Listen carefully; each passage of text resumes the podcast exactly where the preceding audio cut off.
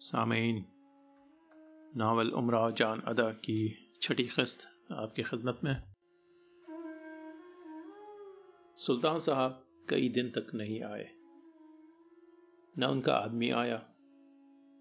मुझे उनसे मोहब्बत सी हो गई थी। यकीन था कि वो अब नहीं आएँगे। और वाकई ऐसा था भी। वजदार आदमी थे। पहले ही जब वो आए थे आदमी को जबानी बेशतर बहुत ताकीद, तखलिए के लिए कर दी थी। बुआ हुसैनी ने करार कर लिया था कि कोई न आने पाए। मगर इतनी चूक हो गई कि दरवाजे पर किसी को न बिठा दिया। खा साहब अजगैबी ढेला, खुदा जाने कहाँ से आन पड़े। सारा खेल बिगड़ गया। इतफाक से पाँच चार दिन के बाद एक बारात में मेरा मुजरा आ गया था। वहाँ सुल्तान साहब भी तशरीफ़ रखते थे। मेरा पहला मुजरा नौ बजे रात को शुरू हुआ था। महफिल में बात करना कैसा? इशारे किनाए का भी मौका न था। एक लड़का गोरा गोरा कोई नौ बरस का सिन, भारी कपड़े पहने सुल्तान साहब के पास बैठा था। किसी ज़रूरत से उठा, मेरा मुजरा हो चुका था। अलहदा कमरे में पेशवाज उतार रही थी। मैंने उसे इशारे से बुलाया। पास बिठाया। एक पान लगा के दिया, पूछा, सुल्तान साहब को जानते हो? लड़का, कौन सुल्तान साहब? मैं। वो जो दूल्हा के बराबर तुम्हारे पास बैठे थे? लड़का त्योरी चढ़ा के, वाह, वो हमारे बड़े भाई हैं। इन्हें जरा सुल्तान साहब ना कहना। मैं अच्छा तो हम कुछ दे इन्हें, दे दोगे? लड़का, कहीं मुझ पर खफा ना हो। मैं, खफा नहीं होंगे? लड़का, और दोगी क्या, पान? मैं, पान नहीं, पान तो उनके खासदान में होंगे। ए लो, ये कागज़ दे देना। एक पर्चा कागज़ का कमरे में फर्श पर पड़ा था। मैंने इस पर कोयले से ये शेर लिख दिया। मुद्दतों से हम हैं महरूम एताब। बज्म में आज इनको छेड़ा चाहिए। और समझा दिया कि ये कागज़ उनकी आँख बचा के सामने रख देना। उनको मालूम भी ना होगा। लड़के ने ऐसा ही किया। मैं कमरे की पट की आड़ से झाँक रही थी। सुल्तान साहब ने वो कागज़ उठाया, पढ़ा तो पहले, चेहरे पर कुछ फ़िक्र के आसार ज़ाहिर हुए। फिर थोड़ी देर तक और से पर्चे को देखते रहे। उसके बाद मुस्कुरा के जेब में रख लिया। शमशीर खान को इशारे से बुलाया। उसके कान में कुछ चुपके से कहा। घंटे भर के बाद शमशीर खान हमारे कमरे में आया। शमशीर खान, नवाब साहब ने कहा है कि उस पर्चे का जवाब हम घर पर जाकर लिख भेजेंगे। दूसरा मुजरा सुबह को हुआ था, उस वक्त सुल्तान साहब महफिल में न थे। उनके बगैर महफिल मुझे सूनी मालूम होती थी। गाने में दिल न लगता था। आखिर जो तो मुजरा ख़त्म हुआ, मैं घर पर आई। उस दिन दिन भर शमशीर खान का इंतज़ार रहा। बारह चिराग जलने के बाद वो आया। नवाब का रुखा दिया, मजमून ये था।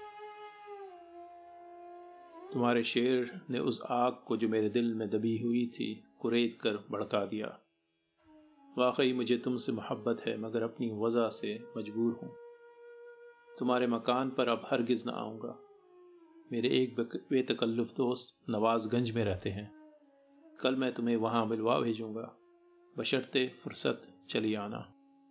यही एक सूरत मिलने की है, वो भी नौ दस बजे रात तक। शब वसाल की कोताहियों का शिकवा क्या? यहाँ तो एक नज़र देखने के लाले हैं। सुल्तान साहब उस दिन से कभी खानम के मकान पर नहीं आए। हफ़्ते में दो तीन मरतबा नवाजगंज में नवाब बन्ने साहब के मकान पर बुलवा भेजते थे। अजब लुत्फ की सोहबत रहती थी।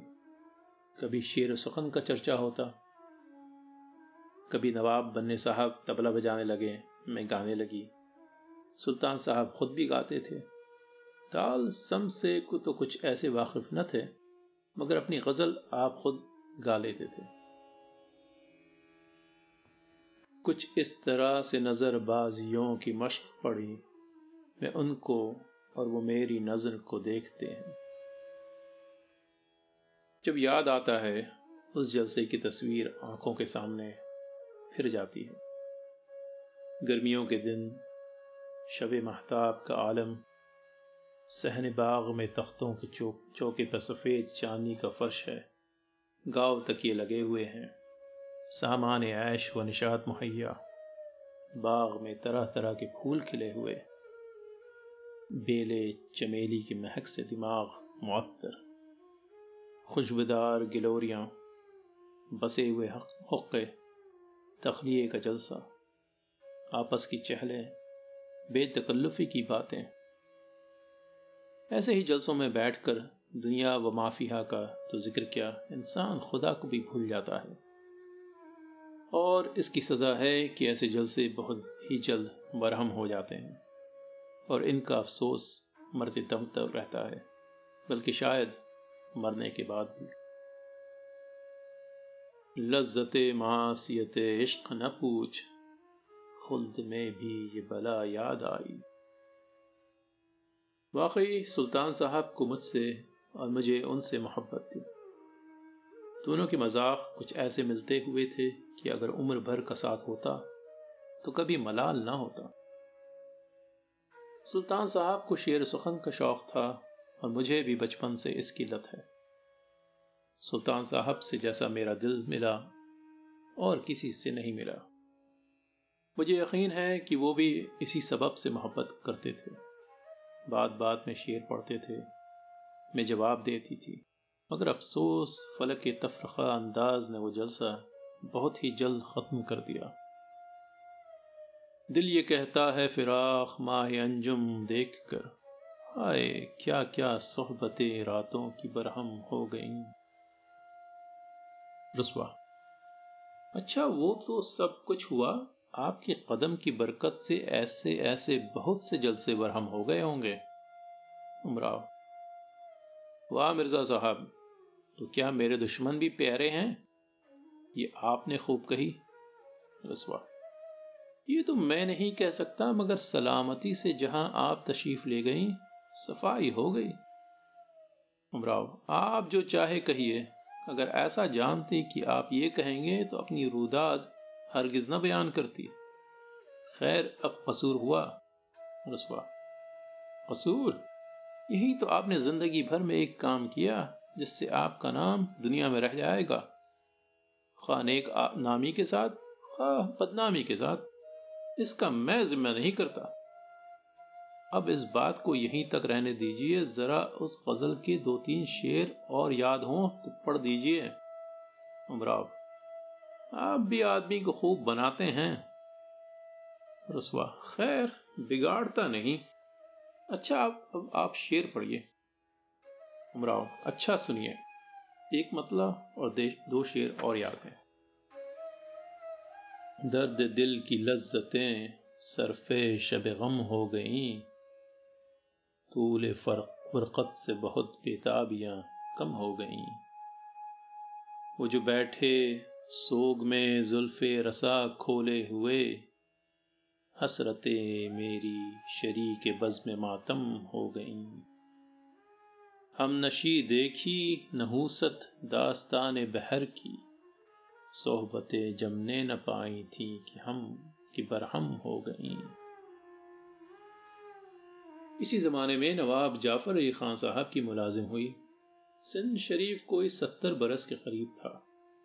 मुँह में एक दांत ना था। पुश्त खम हो गई थी। सर में एक बाल स्या न था, मगर अब तक अपने को प्यार करने के लायक समझते थे।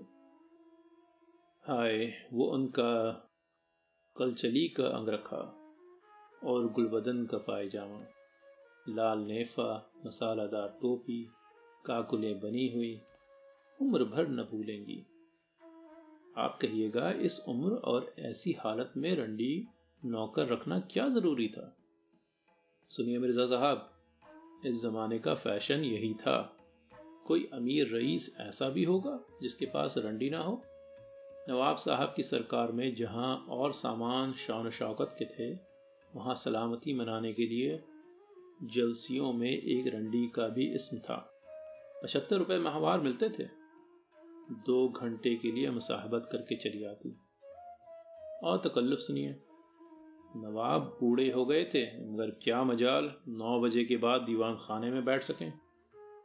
अगर किसी दिन इत्तेफाक से देर हो गई, खिलाई आके ज़बरदस्ती उठा ले जाती थी।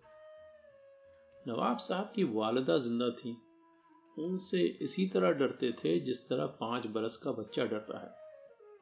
बीवी से भी इंतहा की मोहब्बत थी। बचपन में शादी हुई थी, मगर सिवाय अशर मुहर्रम की शबों के, किसी दिन अलहदा सोने का इत्तेफाक न हुआ था। आप तो हँसते होंगे, मगर मेरे दिल से पूछिए, बेशक प्यार करने के काबिल थे।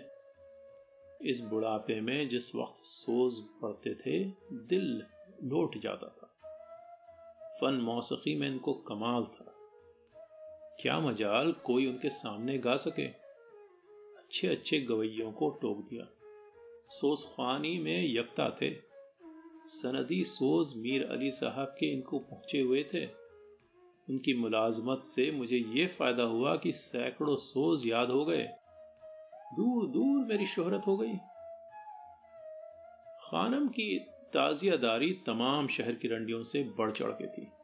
इमाम बाड़ा में पटके, शीशा आलात जोश ही नादिर थी। अशर मुहर्रम में दस तक रोज मजलिस होती थी। आशूरे के दिन सैकड़ों मोहताज मोमिनीन की फाहकशी की जाती थी। चहलम तक हर जुमरात को मजलिस होती थी। मेरी सोसखानी मशहूर थी।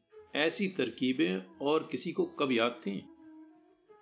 बड़े बड़े सोसखान मेरे सामने मुँह न खोल सकते थे।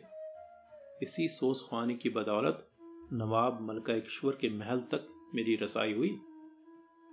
जहाँ पना ने खुद मेरी नोहा खानी की तारीफ़ की। सरकार शाही से मुझको बहुत कुछ हर मुहर्रम में अता होता था। मरसिया खानों में मेरा इसम था, सबको शब को इमाम बाड़े में मातम करके मुझे दर दौलत पर हाजिर होना पड़ता था।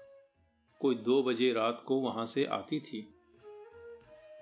जिस जमाने में बिस्मिल्लाह की मस्सी हुई थी, नवाब छप्पन साहब के चचा करबलाए मुअल्ला गए हुए थे। बिस्मिल्लाह की मस्सी को कोई छह महीने गुजरे होंगे कि वो करबला से तशरीफ़ लाए। उनकी लड़की की नवाब के साथ मंगनी हो गई थी। इन्होंने आने के साथ ही शादी पर ज़ोर दिया। नवाब साहब बिस्मिल्लाह जान पर मरते थे। इधर बिस्मिल्लाह जान ने घर में बैठ जाने का फकरा दे रखा था। साफ़ इनकार कर दिया, मगर इनकार चलता कब था? शाही जमाना उनकी लड़की पर गाली चढ़ चुकी थी। वो कब मानते थे? एक शब को नवाब के मकान पर जलसा है। मुसाहिबीन जमा हैं बिस्मिल्ला नवाब के पहलू में बैठी हैं। उस रात को बिस्मिल्ला के साथ मैं भी चली गई थी। सामने बैठी गा रही हूँ, नवाब साहब तंबूरा छेड़ रहे हैं। नवाब के एक मुसाहिब खास दिल पर हुसैन तबला बजा रहे हैं।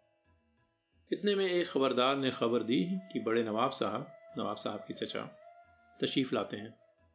नवाब साहब ये समझे कि आए हैं तो अंदर महल में बेगम साहब, नवाब साहब की वालदा के पास जाएँगे। हम सबको भी यही ख्याल था, मगर वो दर्राना दीवान खाने में घुसे, चले आए। आके जो देखा तो ये जलसा है, आग बबूला हो गए। खैर, इनके आने के साथ ही गाना तो मखूफ हुआ। नवाब साहब उठ खड़े हुए। बड़े नवाब खैर, अब ताज़ीम व तकरीम को रहने दीजिए। मुझे एक अम्र ज़रूरी अर्ज़ करना है, वरना आपके ऐश में खलल अंदाज ना होता। नवाब, इरशाद। बड़े नवाब, आप बच्चे हैं, आपको मालूम नहीं मेरे छोटे भाई नवाब अहमद अली ख़ान मरहूम ने वालदा मरहूमा के सामने इंतकाल किया था। इस वजह से आप महबूबुल अर्स हैं, कोई हक आपका इस जायदाद में नहीं है। जिस पर आप काबिज और मुतसरफ हैं। बेशक वालदा मरहुमा ने आपको बेटा कहा था और मरते वक्त आपके नाम वसीयत भी कर गई हैं। मगर वो कोई चीज़ नहीं, सिर्फ़ एक सुलस जायदाद बना बरास वसीयतनामा के आपको मिल सकती है, लोगों के कहने सुनने से। ऐसा मालूम होता है कि आप एक सुलस से ज़्यादा सर्फ कर चुके हैं। खैर, सलूस का मुझे दावा नहीं और ज़्यादा कि आपसे बास पुरस न की जाएगी। इसलिए कि आप मेरे खून जी, खून जिगर हैं। इसके बाद बड़े नवाब साहब आप दीदा हो गए मगर फिर जब्त करके। आप इस जायदाद पर मुद्दतुल अम्र काबिज व मुतसरफ रहते। मेरी ज़ाती जायदाद मेरे खर्च के लिए किफ़ायत करती है और इस जायदाद के भी आप ही वारिस होते। मगर आपकी बदवज़ई ने मुझको मजबूर किया कि आपको इस जायदाद मोरसी से बेदखल कर दूँ। बुज़ुर्गों की नेक कमाई हरामकारी में मिटाने के लिए नहीं है। मसूफ़ुद्दौला के आदमी मेरे हमरा हैं। इस वक्त तमाम घर का तालीखा होगा। आप फ़ौरन मैं अरबाब निशात यहाँ से तशरीफ़ ले जाइए। नवाब। तो इस जायदाद में मेरा कोई हक नहीं? बड़े नवाब। जी नहीं। नवाब। अच्छा एक सलूस पाने का मुस्तक हूँ? बड़े नवाब। वो आप ले चुके और अगर आपको कुछ दावा है तो दर अदालत पर तशरीफ़ ले जाइए। मेरे नज़दीक आपका एक हिब्बा नहीं, नवाब। तो अच्छा अम्मा जान को मैं अपने साथ लेता जाऊँगा। बड़े नवाब, वो आपसे दस बरदार होती हैं, वो मेरे साथ करबला जाएँगी। नवाब तो अच्छा मैं कहाँ जाऊँ? बड़े नवाब, ये मैं क्या जानूं? ये अपने मुसाहिबीन और मुलाजमीन और माशुखा से दरियाफ्त कीजिए। नवाब अच्छा तो मेरे कपड़े इसबाब वगैरह तो दे दीजिए। बड़े नवाब, इस मकान में आपका कोई इसबाब नहीं है। न आपके ज़ाती बनवाए हुए कपड़े हैं। इसके बाद मुनसिफ दौला के आदमी दीवान खाने में चले आए। नवाब साहब को मैं साहिबीन व अरबाब निशाद घर से बाहर किया। हम लोगों ने घर से निकलते ही डोलियाँ किराए पर की, चौक का रास्ता लिया। मुसाहिबीन नवाब साहब खुदा जाने कहाँ गए। सुना है कि मुसाहिबीन एक एक करके रास्ते ही से रुखसत हो गए। नवाब के वालिद का एक कदीम, मुलाजिम, मखदूम बश बख्श, जिसको नवाब साहब ने बेकार समझकर नौकरी से बरतरफ कर दिया था, रास्ते में मिला। उसने हाल दरियाफ्त किया उनकी बेकसी पर तरस खा के अपने घर ले गया। सामी आज के लिए इतना ही। बाकी आइंदा।